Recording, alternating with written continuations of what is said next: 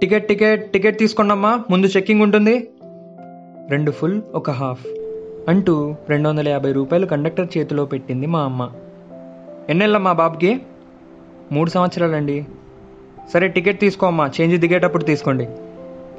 సరే అని ఆ మూడు టికెట్లు తీసుకొని తన పర్సులో పెట్టింది అమ్మ. ఇంతకీ ఆ హాఫ్ టికెట్ ఎవరో కాదండోయ్ మనమే. చదివేది మూడో తరగతి అయినా చూడ్డానికి మూడు సంవత్సరాల మాదిరి కనిపిస్తా. అందుకేనండి హాఫ్ టికెట్. పేరుకు మాత్రమే హాఫ్ టికెట్. నేను మాత్రం అమ్మ తలపెట్టి అక్క కాళ్ళు పెట్టి దర్జాగా రెండు సీట్లు ఆక్రమిస్తా. ఒక పక్క ఎర్రటి ఎండ రెండు వైపుల నుంచి వేడిగాలులు మూడు గంటలకు మొదలైన మా పయనం నాలుగు గంటలు గడిస్తే గాని చేరని గమ్యం వెనక్కి పరుగులు తీస్తున్న ప్రపంచం ఆగని ఇంజన్ శబ్దం అలా సాఫీగా సాగుతుంది మా ప్రయాణం. ఇంతలో చెంగాబీ రంగు చీర కట్టుకున్న చిన్నది అని చెవులకు చిల్లులు పడేలా ఓ పాట మొదలైంది. దెబ్బకి ఉలిక్కి పడి లేచా. నిద్ర మొత్తం ఎగిరిపోయింది. బస్ డ్రైవర్కి మత్తుగా ఉందేమో. ఆ రేడియోలోని పాటలు అంతగా పెట్టాడు. ఆ పాట దెబ్బకి అందరి మత్తు వదిలింది. బ్రతికించే విషయం ఏమిటంటే ఇంకా పావుగంట ప్రయాణం మాత్రమే ఉండటం. అవును ఇంతకీ ఎక్కడికి వెళ్తున్నానో చెప్పలేదు కదూ? జమ్మల మడుగు అది మా పెద్దమ్మ వాళ్ళూరు. సమ్మర్ హాలిడేస్ వచ్చినప్పుడు అందరం కలిసేది అక్కడే. అందరికీ అలా ఒక ఊరు ఉంటుంది కదా గెట్ టుగెదర్ ప్లేస్ అలా మాకు అది.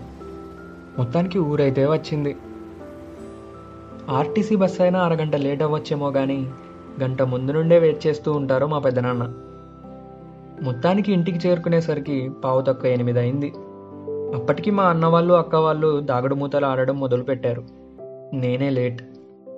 ఇంట్లోకి కూడా పూర్తిగా వెళ్ళకుండానే నేను వెళ్ళి వాళ్ళతో ఆడడం మొదలుపెట్టా. గంట వరకు తీరిక లేకుండా ఆడుతూనే ఉన్నాం. ఇంకా డిన్నర్ రెడీ అవ్వటంతో మాకు పిలుపులు వచ్చాయి. పిలుపులు దెబ్బలుగా మారకముందే వెళ్ళడం ఉత్తమమని అప్పటికి ఆపేశాం. అందరూ భోజనాలు చేసుకొని వారి వారి తలగడ పట్టుకొని ఆరుబయటకు వచ్చారు.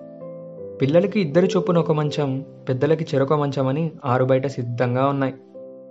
ఆ వెన్నెల ఆ చల్లటి గాలి ఆ నక్షత్రాలు ఆరు బయట ఆ నులక మంచం. ఇదేనండి పల్లెకి పట్టణానికి ఉన్న వ్యత్యాసం. ఇంతలో ఒక కేక రే చిన్నోడా వచ్చేటప్పుడు ఒక వాటర్ బాటిల్ తీసుకొనిరా అని. ఆ చిన్నోడు మనమే. ఇంట్లో అందరికంటే చిన్నవాణ్ణి అవ్వడంతో ఆ పేరు వచ్చింది.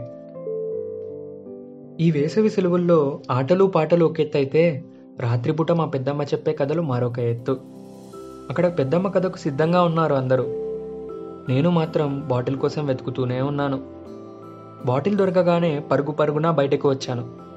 అలా వచ్చేసరికి మా పెద్దమ్మ మొదలుపెట్టింది. అనగనగా అంటూ